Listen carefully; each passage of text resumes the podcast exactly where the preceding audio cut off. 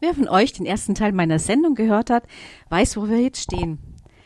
Eine Person, ein Pastor, sitzt in einem abgedunkelten Gemeindesaal vor einem großen Kreuz.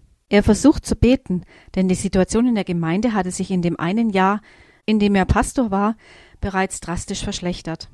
Es hatte sich eine massive Opposition gegen ihn gebildet. Er versucht zu beten, versteht die Welt nicht mehr. Von hinten näherte sich lautlos eine Gestalt.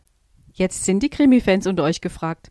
Was könnte jetzt passieren? Die eine Variante ist die, dass diese lautlos schleichende Person ein Messer unter ihrem Pullover versteckt hat und vorhatte, den Pastor von hinten mit diesem Messer zu erstechen. Eine andere Variante wäre vielleicht, dass sie ihn erwürgen würde. Alles Weitere überlasse ich einfach eurer blühenden Fantasie. Ein ganzes Szenario lässt sich um diese Geschichte herum aufbauen. Eine andere Person, die den Pastor noch rechtzeitig warnt. Wieder eine andere Person, die vielleicht den Angreifer noch rechtzeitig blockiert. Und natürlich ist es auch denkbar, dass der Angreifer gar nicht die Absicht hatte anzugreifen, sondern einfach nur etwas holen wollte, vielleicht eine Bibel oder ein Gesangbuch. Doch dieser Krimi ist auch nicht der springende Punkt. Der springende Punkt oder das hüpfende Komma, wie Heinz Erhardt einst sagte, ist vielmehr das, was als Schicht unter dem eigentlichen Krimi passiert.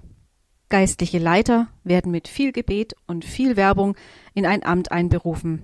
Pastoren werden mit viel Hallo und Begeisterung geholt. Und schon bald ist spürbar, dass diese ganze anfängliche Begeisterung eigentlich mehr ein Strohfeuer war.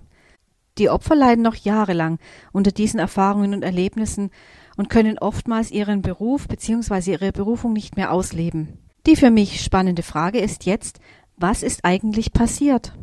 Und wie können wir solches Dilemma verhindern? Dazu mehr nach einer kleinen musikalischen Pause. Bis gleich!